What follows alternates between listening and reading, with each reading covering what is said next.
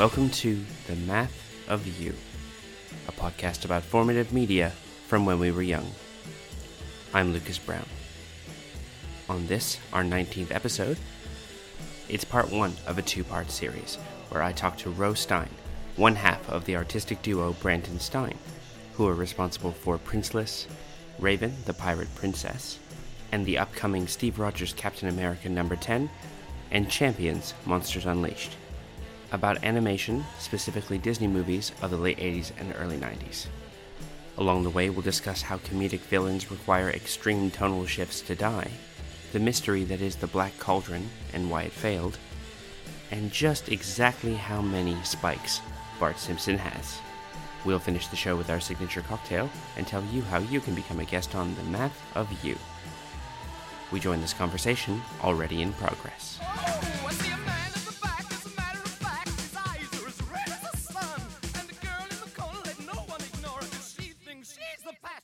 One. Oh, yeah, it was like lightning. Everybody was frightening. And the music was soothing. And they all started grooving.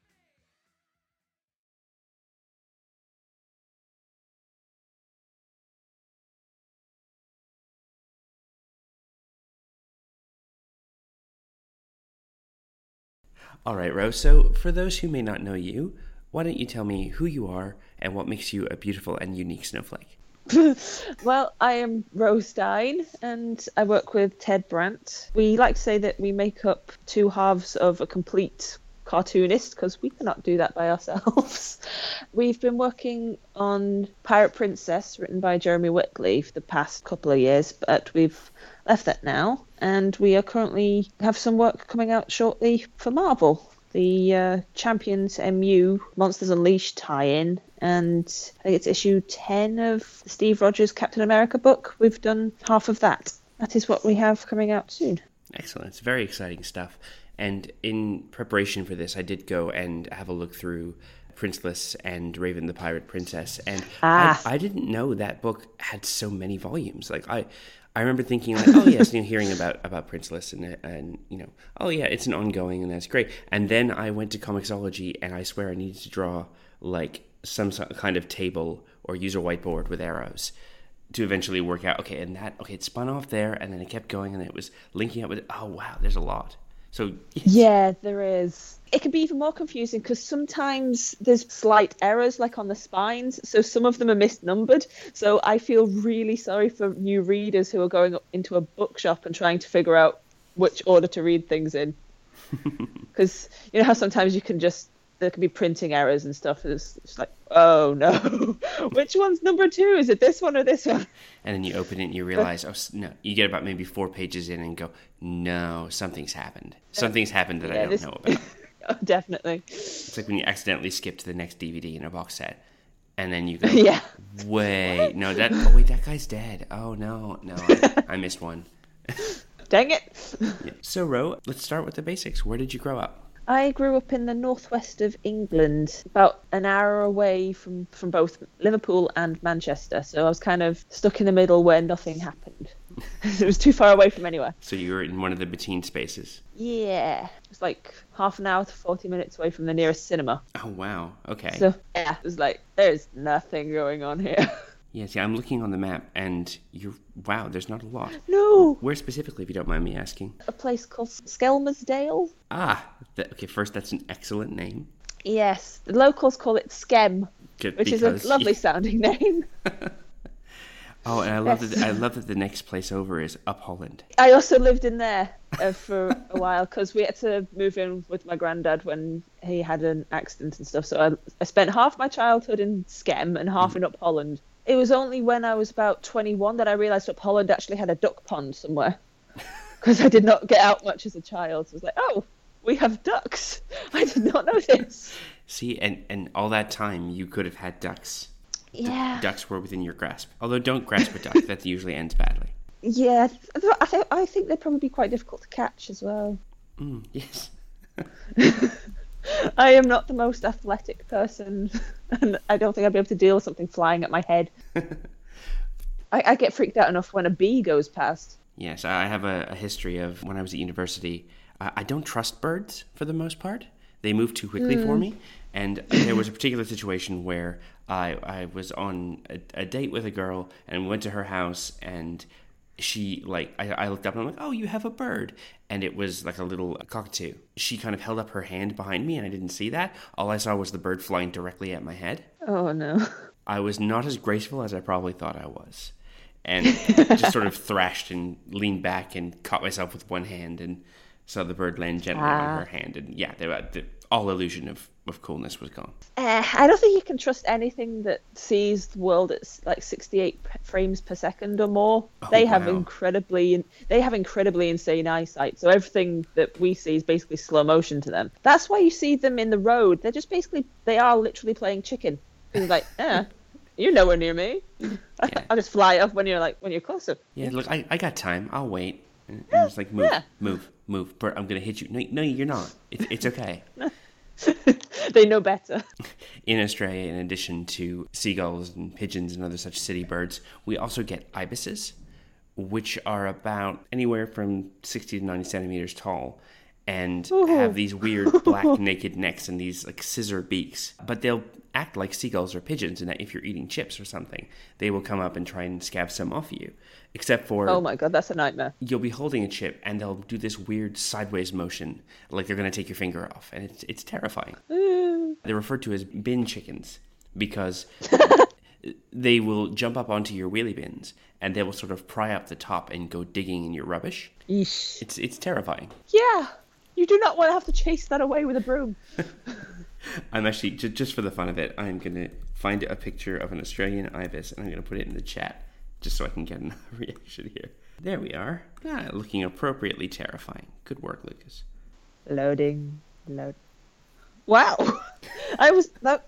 That's a terrifying beak. it certainly is. And yeah, they travel in packs, and they're they're an occupational hazard of living in Sydney. So thank you everyone for joining Yeah. us for uh, Bird Hour. but we can come back. So you spoke a little bit about it, but what what sort of kid were you growing up? I was incredibly quiet and did not talk to anyone really, and just watched a lot of TV and films. well, animated films. I have not watched many films at all because Ted was kind of ashamed of me for not seeing Jurassic Park before I was in my twenties. so yeah, I had a very specific film set I watched. Okay, so what sort of things were in the lexicon? mostly Disney films, some weird like off-brand animation stuff that I can't actually remember the name for, but it had characters like there was this is a human character who was called Petunia Piglet Okay. and stuff, and she was a, she was like the daughter of a governor and things like that, and it's just there was some weird stuff I watched, but I can't remember specifics other than w- little snippets like that. That's the thing. I, I think at a certain point, you have to realize that everyone has their particular blind spots when it comes to media. There are certain people will be horrified to find out that I didn't watch The Goonies until I was 32. And whereas other Still haven't seen that. it's okay, it doesn't really hold up. Although Ah, okay. I'm I'm gonna get crucified for that. It, it it's no, it's okay. It's, it's extremely dated, and the thing is, it means a lot to a lot of people, purely for the age they were when they saw it.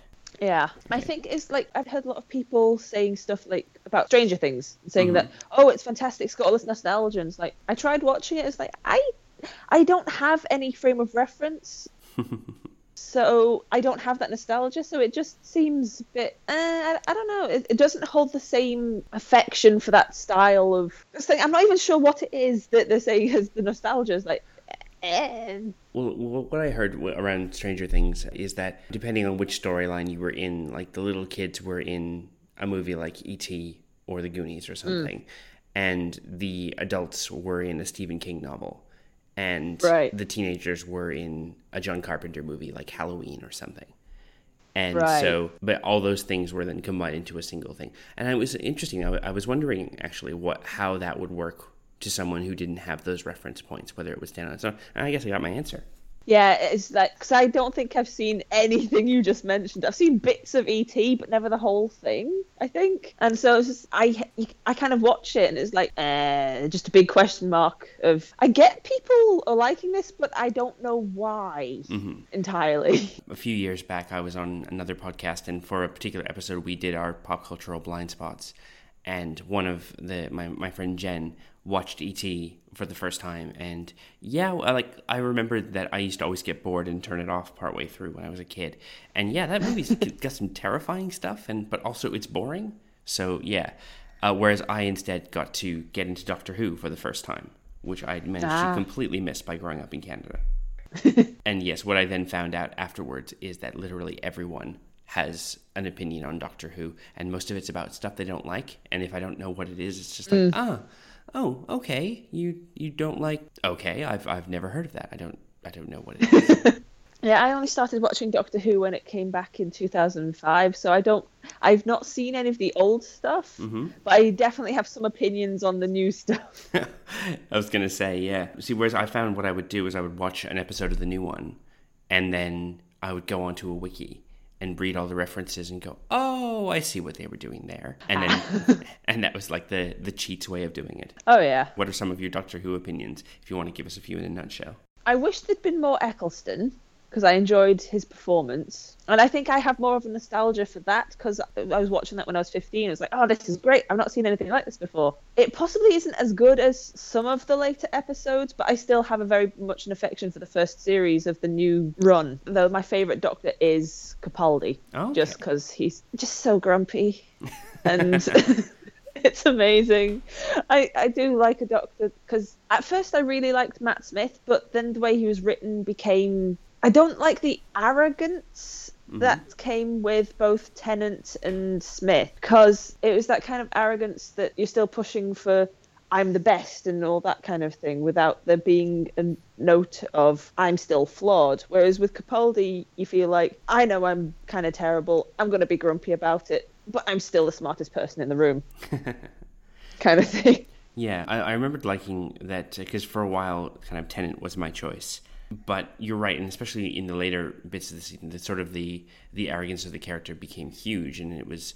Um, Oh, yeah. Oh god, there was even a name for it, and I'm blanking on it now. It was after he came back from Mars, and it's the "I can do it, I can save everybody, I can, I always win," and it came back to Yeah. like like then there was like three episodes of watch the Doctor be punished for his choices, and it's like oh oh wow, they that got dark in a hurry. Oh yeah. no, yeah, that was quite. But I preferred the dark bit to the weird Tinkerbell Jesus from season three. I'd forgotten about That was that was so weird. He is literally Peter Panning it here. He is floating and glowing, and everyone is praying to him. And where did the cage go? Seriously, what happened there? He, I would have found it so much better if he'd gone back to normal and still been stuck inside the cage. Not great for the storytelling aspect, I'm sure, but it would have been funny. So coming coming back around to the the stuff you were watching when you were young, what particular Disney films were sort of on the menu? Which ones were the ones you returned to on the regular? When I was about four, I was pretty obsessed with Little Mermaid, and I think it might have just been because her hair was so red. She was the only only Disney princess I've ever had a doll of, and I remember it. It was one of those ones that was kind of like a Barbie doll, mm-hmm. but it had like this slip-on tail thing that you could take on and off. That was like this shiny, Sort of a sleeve that would fit over the legs. yeah, yeah, with a little bit of Velcro at the back to just stick it, make sure it didn't fall off. Because I remember playing with her so much that her hair went really weird and kind of no. oddly kinky and stuff. Like this isn't Ariel. What's going on? I mean, that was the only Disney princess doll I ever had. Okay. Cause I and I took her around everywhere, probably dragging her on the floor, which is probably where the hair went weird. I was going to say, yeah, I can see there's a bit of a, a causal relationship there. Mm-hmm. Yeah. I still think Little Mermaid is one of those Disney movies where I think the songs have imprinted in me to the point where I honestly think I may not have watched the entirety of that movie in, God, maybe eight or nine years Yeah. where I've actually sat down and watched it from beginning to end. But when like someone will say something and it will lead into like someone will say, "Look at this stuff," and I'll just, just yeah, I, I Isn't can't- it neat? Ex- ah, exactly. Yeah, you can't not. It's it's like literally matched with someone walking into a meeting in my office and telling me, "Let's get down to business," and I I'm just like. Like, my nails go the. Yes. and I'm just like, I, I can't, I can't, I can't, I can't do it. I have to maintain professional respectability, and I cannot start singing. No. I can't start singing like Donny Osmond, or you know, unexpectedly Jackie Chan. Jackie Chan sung that song.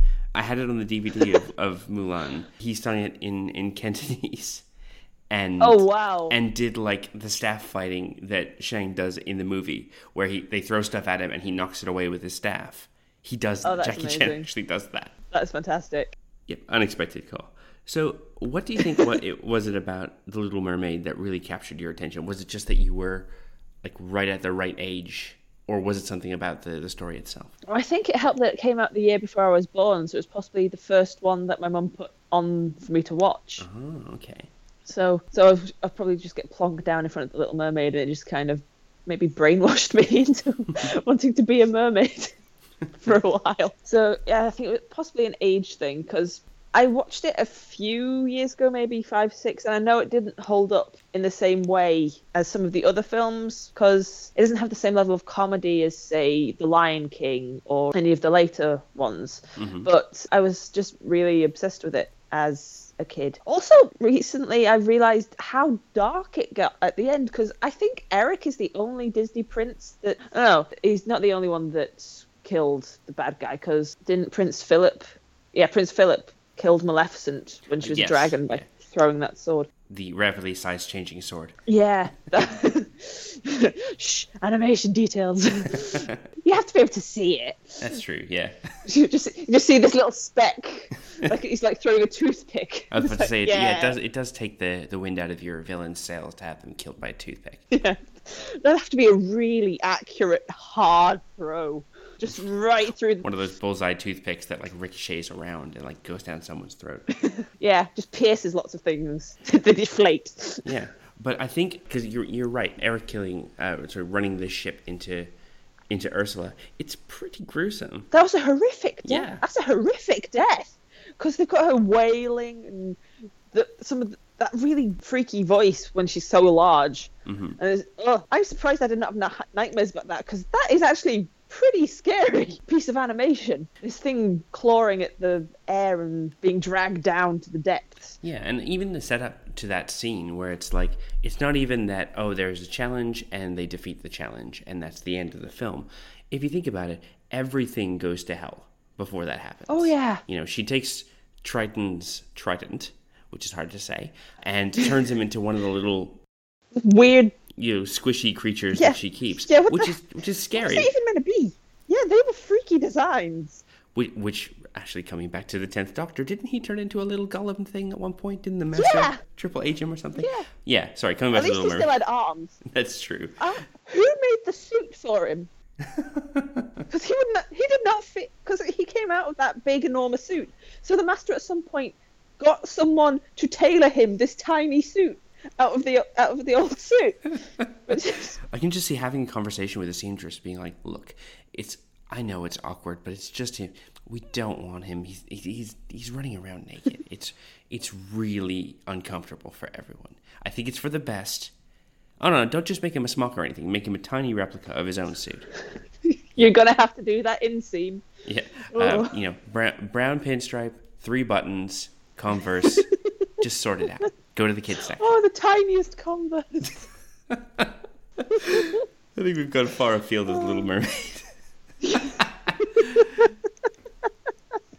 but yes, it, it was a, a very sort of scary moment in an otherwise lighthearted film. Yeah. And I, I think I wonder because I think Ursula was one of those, like one of the first villains around that time. Let me just quickly check the timeline here. I know it was 1989 for um, Little Mermaid. I was seven years old, and here we go. What was just before it though? I always forget because that's like the beginning of that sort of renaissance. Renaissance. Yeah, Yeah. before Little Mermaid, Oh. there was Oliver and Company, and before Oh that, God. uh, Great Mouse Detective and Who Framed Roger Rabbit, and The Great Mouse Detective and Great Mouse Detective and Who Framed Roger Rabbit, and The Black Cauldron. Yeah. So I think the and my my theory was Ursula was such a good villain that Hmm. they had to be and because the thing is, Poor Unfortunate Souls is a great song. It's Oh, so much song. fun. She's vamping Oh, yeah. and it's it's great and but it's a fun song.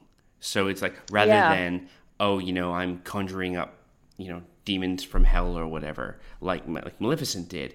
Instead, she's a fun villain, and so I think in order to raise the stakes for the finale, it had to be right. We're putting everything to the heaviest it can be. We're gonna have you know the king deposed. We're gonna have Ariel, Being zapped at in a tornado hole. yeah, and Eric was- nearly that was drowning, creepy. and all this bad stuff happening. And so it's like that. So much bad stuff. Yeah, we're taking this funny villain and we're showing why she's the villain and why it's okay to end Yeah. this movie that way. Because otherwise, you end up with this thing where it's like, oh, I miss her. She was fun.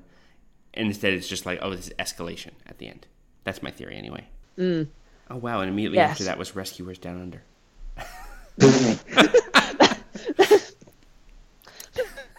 Talk about a non sequitur. Flip a switch. Yeah. and then Beauty and the Beast, and then we're on the run that we're Yeah. expecting. So that Yeah. was Little Mermaid. I mean, what, what else was on the shelf? When you were talking just then about the ones that were beforehand, I, I remember seeing The Black Cauldron, which was mm-hmm. a Disney flop, but that was actually pretty creepy. They basically had a character commit suicide to save people in that.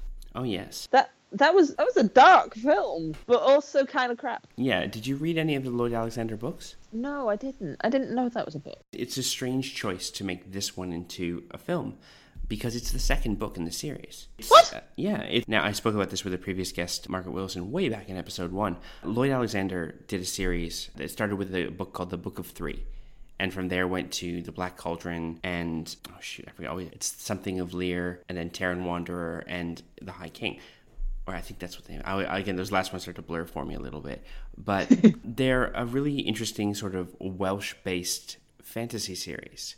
But they're aimed at very mm. young readers. So your hero is, you know, your assistant peak keeper, and his mentor is a wizard, and he meets a girl who's secretly a princess but is a thorn in his side, and stuff like that. So, but then the second book is again much darker. Like he goes, they basically go to war and the end of the book is it's not uh, Gurgi, the fun sidekick, who commits suicide.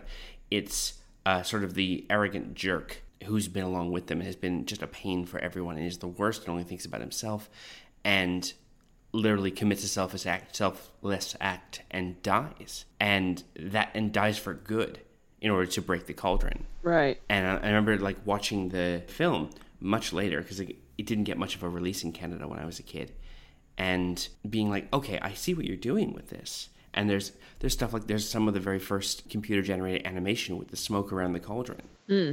and the Horn King is a really scary villain. Yeah. But yeah, and and you've got the Cauldron Born just being these like unstoppable rotoscope zombies. But you're right. It, I don't think it quite hit because it's trying to do too much. It was an odd meshing of the things It didn't quite click together. Yeah. Even in that famously conflicted era of Disney stuff, it just seems like a strange choice to make. When you compare that to like Oliver and Company, that or The Great Mouse Detective, they've it's it got it's a bit tonally different. Oh, completely.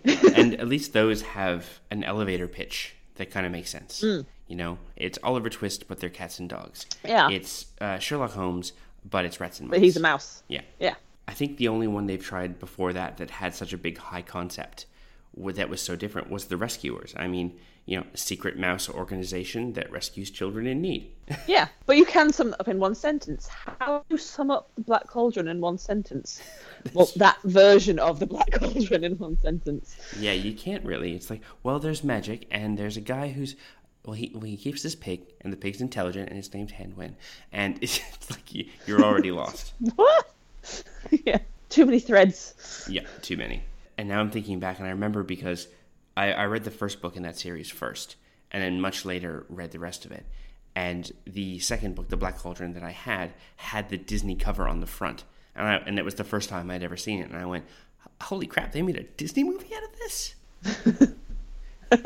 Yeah. It, it's a bit of a it, it doesn't really feel like a film that should be animated. Yeah, although I imagine they would have trouble doing the special effects in live action. Yeah. It would be, you know, Hawk the Slayer or Krull or something. Mm. So what else was on the shelf? Big fan of The Lion King and Aladdin. Mm-hmm. Basically, most of the Disney Renaissance was like, oh, yay. Fun music and pretty cartoons.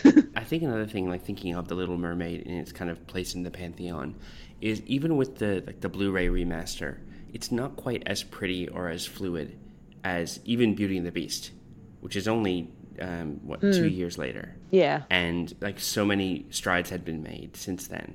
Oh, so many. And then you get to Aladdin, and Aladdin's gorgeous. Yeah. I just keep thinking of a bit of animation where they're trying to escape the the cave, and you've got all this stuff moving past, and it's a close up of Aladdin's face, and it's just this really terrified expression, and you just see everything zooming past. And I just I really love that mm. shot for some reason. It's like this really still bit with the hair going everywhere. Yeah, and And so so just- much is happening in that frame, Mm. and yet it doesn't yeah. feel chaotic. Well, it only feels rushed in the way that it's it's tense, but it mm. doesn't feel like sloppy or anything. No, When it could No. have easily been a spot where they could have reused cells or just repeated the same couple things flying past. yeah, Yeah, it's very cool. There was a few movies where around that time, I think it would have been yeah ninety three or ninety four, where McDonald's had a promotion where if you bought a like you know your meal or whatever, and you could get a VHS tape of four movies. Like there there were four different movies you could choose from, and it would be like for five dollars. oh wow, And because where my dad worked was directly next to a McDonald's, anytime anyone from the place would go over there, he would just give them five dollars, and I ended up with all four. And it was, let me think, it was Jurassic Park, Wayne's World, Aladdin, and the Addams Family. And that's a that's a great collection. it's a pretty good primer. And because I was, you know, I was a kid, so I, I sat there and I watched those over and over and over and over again. And I think my my Aladdin one was the one to, that broke first because it was it was the one where it's like I would just Yeah. have it on all the time. Like you mentioned it earlier, where it's like the the uptick in humor. Yeah, I mean, it's not just Robin Williams as the genie. I mean, you've got Gilbert Gottfried as Iago. You've got Abu mm. doing the physical business. You like it's they're clearly heading in a different direction than they had before. yeah. Because before it seemed like the stories seemed pretty sort of straight manish. Mm-hmm. Like it's just we're telling the story, we're going to make it as beautiful as we can and everything, without really thinking, let's make this funny. Let's make it so that the parents aren't going to be going. I've got to go take like my child to see this film, and I'm going to be bored out of my mind. So let's make it funny for more than just the children. I mean, we could also get a little bit cynical and say, well, also they were competing with a lot of other things, and mm. children's attention spans were getting shorter, and so they needed to put more into the films. Yes. Like I think I went back and watched Cinderella a couple of years ago, and like there's the scenes between I, th- I forget who even who the secondary character was, like the king and his like advisor. These endless scenes where it's like they're they're chasing each other around while giving exposition, mm. and there's an extended bit of business involving a cigar getting cut in half with a sword, which is terrifying to look at now as an adult. Yeah. Like, oh, so dangerous. Yeah, and I'm just like sit sitting there, like, what would I as a as a kid would have thought of this? And the answer was, well, I probably would have gotten up to get a snack at this point. But yeah, so so movies like Aladdin work to keep your attention. Yes, because yeah, attention spans have. I think. I think it's partly because when the first films were being made, it's like no one had really seen that much animation. So it's like, eh, let's put this on. People and be like, "Ooh, animation!" It's doesn't matter what we're actually animating at this point.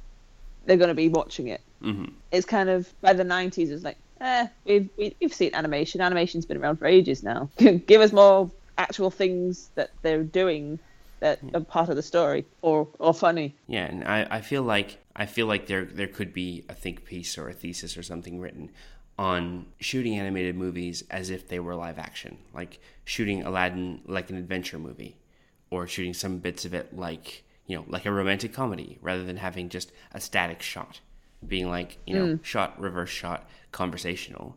And then you have stuff like One Jump through the market in Agrabah, which is again chaotic and funny and complicated mm. which could have easily been like just this sort of crowd song that happens in one location but instead it's this like frenetic running around, moving quickly, lots of different parts. That really is showing the difference in the styles of the time. I bet the storyboard artist had fun with that. yeah, totally. How weird can we get this? I was like, let's, let's get him um, picked up by this giant woman with this really weird voice and sung to by her. And and yeah, and we want, want not just him to slide down a clothesline, but everyone to slide down a clothesline and then get stuck and then bounce Yeah. back. And Animation, so fun. so in in your work as a comics artist, I mean, was sort of your interest in animation did that sort of dovetail with that, or or were they separate interests entirely? I was initially going to be an animator okay. because I went. I first went to university to do animation, but then I realized how much drawing you have to do for so little bits of the story because mm-hmm. I wanted to tell the story rather than just draw someone walking in and out of shot and that would be five months work or something i've not really paid attention to time frame. Depends on how how really detailed about it you're going to be. But that's how how it felt like it would be when i was on the course. Yes so many frames uh, so little progression. So i saw about storyboarding i was wondering if i could do that. But the course i was on itself was kind of it wasn't speaking to me. Hmm so I decided to find another course to go on, and that's when I found the illustration for graphic novels, and I was like, oh, that's kind of like storyboarding. I'll go and do that. so I transferred to the other university, and that's when I just started getting into drawing comics, and where also where I met Ted, which kind of lucky, really, because I don't think I don't think either of us would have come this far without the other one. Well, that's nice. because we tend to push each other. Mm-hmm. Because it's tiring work and sometimes you can either lose enthusiasm or just get tired and your stamina runs down but then you have the other one pushing you saying yeah you can do this. We need to do this. We've got a deadline. But yeah i think moving universities was one of the best choices i've ever made in my life really Yeah, totally. I mean, I think if at a certain point your the program, like you said, it isn't speaking to you, and especially when you're at that stage where you're like, okay, this is vocational. This is meant to be putting me into something that I will do theoretically for the rest of my life. yeah And and you start asking those questions of, do I actually want to do this particular thing? Mm. And I, I find it really interesting that when you were saying that you didn't just want to be doing the technical work, you know, the 24 fill in frames in between this and that, but you actually wanted to be essentially directing. You wanted to be driving the story. yeah I think it's really interesting. I think it also helped that there's very little 2D animation coming around at the moment, and I was completely hopeless at 3D modeling. it's like, no, that ain't happening. I cannot do this. Where can I just draw? Yeah, I'd imagine it would be like, a, like just a completely different sort of skill set or frame of mind. I remember trying to figure out how to use Maya or Mayo. I don't entirely know how people pronounce it. That's okay. I don't know what it is. I think it's the main 3D modeling program. At least it was at the time. Pixar and places I think were using to like make the characters and animate them. And I could not make a ball. I did not. I could not figure out what any of the tools did, let alone make something that looked like anything. hmm The the whole 3D thinking of it, I just couldn't work out how to put it together in the slightest. I remember there was a class we had we were trying to put stuff together on Maya, and the guy was trying to talk us through, but it wasn't very helpful. And I just had this notepad next to me, and I just kept drawing angry faces, and people like pulling their hair out and stuff. Like I, I don't, I don't understand this in the slightest. so I just kept drawing angry people. Which led to your webcomic, Angry Person. I do enjoy drawing angry faces. There's always lots to do. Yeah, there's one particular angry face I'm quite happy with that's coming in the Captain America issue. We've mm-hmm. got it's right smack in the middle of the face, uh, not middle of the face, in the middle of the page, a really big face that's just really angry, and yeah, that was a lot of fun to do. We'll have to keep an eye out for this angry face. I think you'll probably be able to tell which one I'm talking about because it takes up quite a big amount of the page. Excellent. Well, I was going to say, I mean, we do have a little bit of time left, and in your email, you did say you also wanted to talk a bit about The Simpsons. So the floor is yours. Well, I started watching The Simpsons when I was about seven, and I think that was because I drew a bit before then, but it was just doodling like weird little birds and things like that. And I was more drawing animals because of some of the Disney films and things mm-hmm. like Oliver and Company and stuff like that. When I first started watching The Simpsons, that's actually what started me drawing people. Oh, okay. Granted, they were yellow and kind of deformed, but they were still people. I think that's the starting off point of me wanting to draw things other than cute puppies and stuff, and wanting to tell stories about about people. I think it's interesting because oftentimes, and people will talk at length about you know the importance of The Simpsons writing and the power of that writer's room to bring ideas to animation and to to television that had not been explored before. But you almost don't hear as much about the animation. And I think that's really interesting. The idea that it would go from there to, all right, well, now I want to draw people. So yeah, I, I kept drawing Bart Simpson a lot, trying to figure out how to make it look like that. I remember getting a How to Draw the Simpsons book as well. Mhm. It was like, hmm, tin can head. He just he has to have nine spikes for his hair, and being very His ear is a G. yeah, and just I drew so many Bart Simpsons, like Bart Simpson as like a beatnik poet and stuff like that. Because I also had the Bart Simpson's Guide to Life book, which was I read a lot. I remember there being one page in the book that I kept having to just skip past because it scared the crap out of me. Oh no, what was it? I think it was it was a it was like a zombie Santa Claus song Okay. but there was something about this guy that had bits falling off him, and there was illustrations as well. Hold on a second, Ted's telling me what it is. But what is it? Flaky the Leper. That was it. Sung Oh, to the tune of Jingle Bells, something like that. It was sung to the tune of a of a Christmas song, and it had this illustration of this guy with these bits falling off, and I just had to keep skipping past that page because it uh, it terrified me. Ugh, how strange. Yeah. L- luckily, Google is deserting me because I'm, I'd rather not see that. Flaky the Leper. God, how terrible. the thing is, though, it, it does make sense, though. I'd like to hear you describe it as, like, if you want to draw a person. Now, people are notoriously complex, as I'm sure you understand, having drawn them a lot. Oh yeah. And I mean, like, even like the various times I have tried to teach myself to draw to varying degrees of success, most of them not a lot. and going and looking, okay, and thinking, all right, I know how I will learn to draw this bit and repeating and repeating and repeating. And you're like, okay, that's one angle of millions. How would I hmm. make that different? I think starting from something like The Simpsons, which has, like you said, a relatively simple and strict character model. Yeah. It's always nine spikes. You know, it's always the G for the ear. The upper lip is always longer than the bottom lip. It's like like boiling it down to that. I think would be yeah. It makes sense that that would be sort of your gateway into drawing people. I think that's really cool. Thank you. yeah, it was uh, it was a lot of fun. Plus, it gives you an excuse to watch lots of Simpsons. Oh yeah.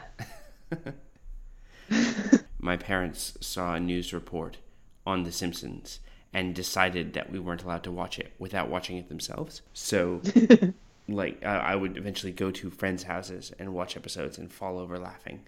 And finally, like years later, got my dad to watch one, and he loved it, and he thought it was so great. And but my sister still won't watch it. I'm like, you, you know, you're like she's going to be a parent herself now. And she still is hanging on to this. No the simpsons is garbage. People shouldn't watch that. I'm like dad who told you that? Watches the simpsons and loves it. And it's still that that idea buried itself so deeply in her. It's rooted. yep. It's not going anywhere. all right. Well i'm just looking at the time and i think we should probably be wrapping up Okie dokie. so ro if people wanted to find your stuff on the internet where would they go Possibly the easiest place to find me is on either Tumblr or Twitter. My Tumblr is unassuming pumpkin. dot tumblr dot com and my Twitter is at rosy tinted specs. Rosy like um rosy cheeks. Shiny apple kind of rosy, all one word. Or there's mine and Ted's website, which does not get updated very often, as I'm sure he informed you when he spoke to you. Mm-hmm. The Brandt and Stein, which is B R A N D T A N D S T E I N dot com. Oh, well done Yeah. yeah, I, i'm just looking at your tumblr now and I'm seeing a very happy Miles Morales face. yeah. and I'm seeing a very awesome Holtzmann. So yeah, lots of good content here. Many angry faces. Yeah. All right, well, thanks very much, Ro, for coming on to the show. Thank you for having me on. It's been a lot of fun. Thank you.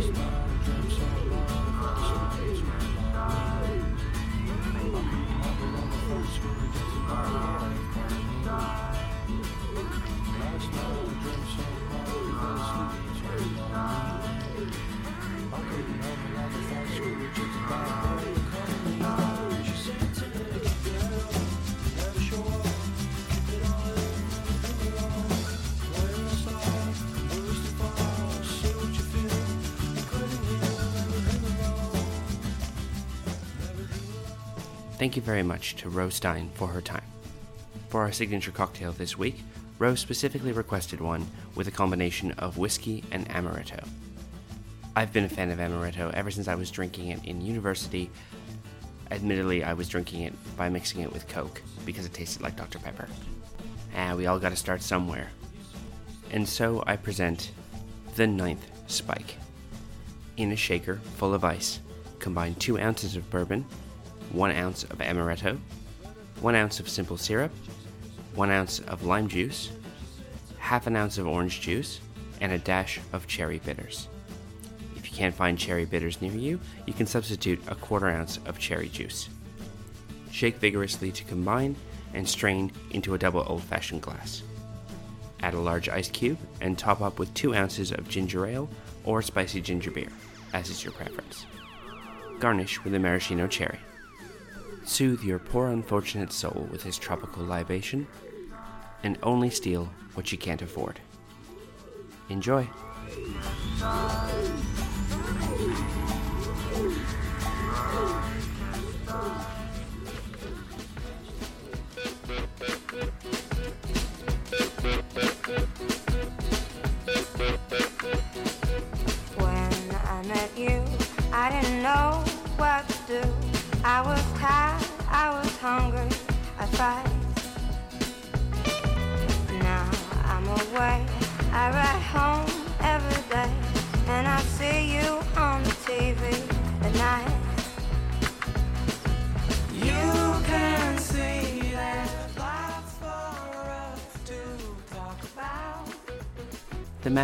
Is recorded in Leichhardt, New South Wales, Australia, and is written, hosted, and edited by yours truly, Lucas Brown.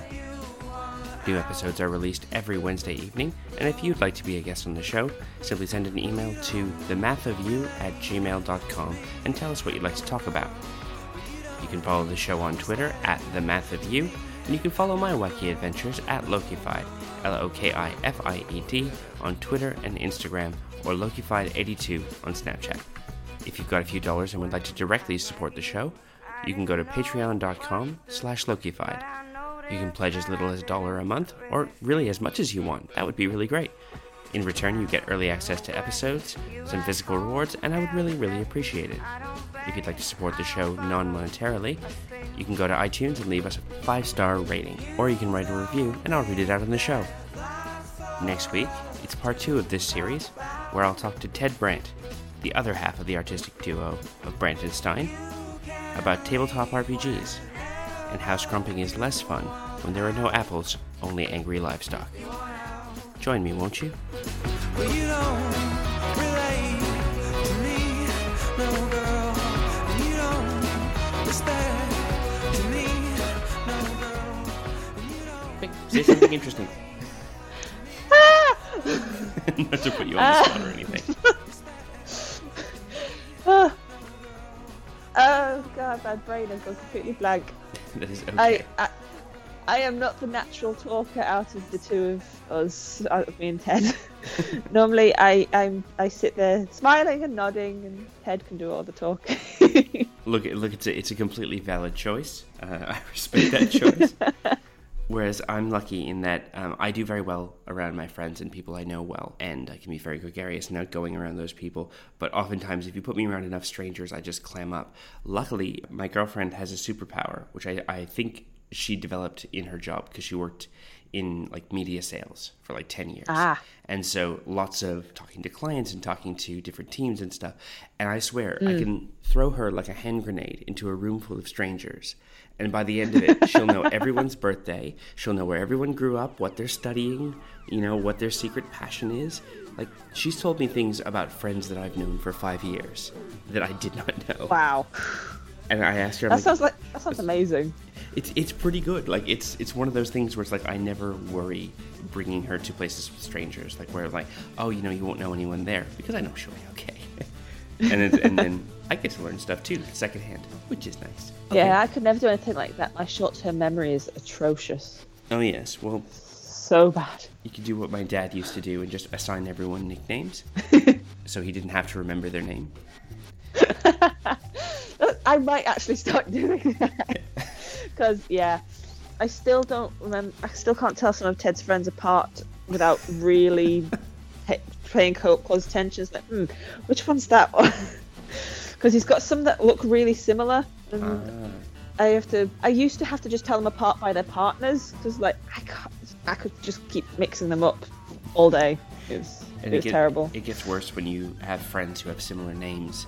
Uh, for example, uh, I know three Alexes who are. Oh God.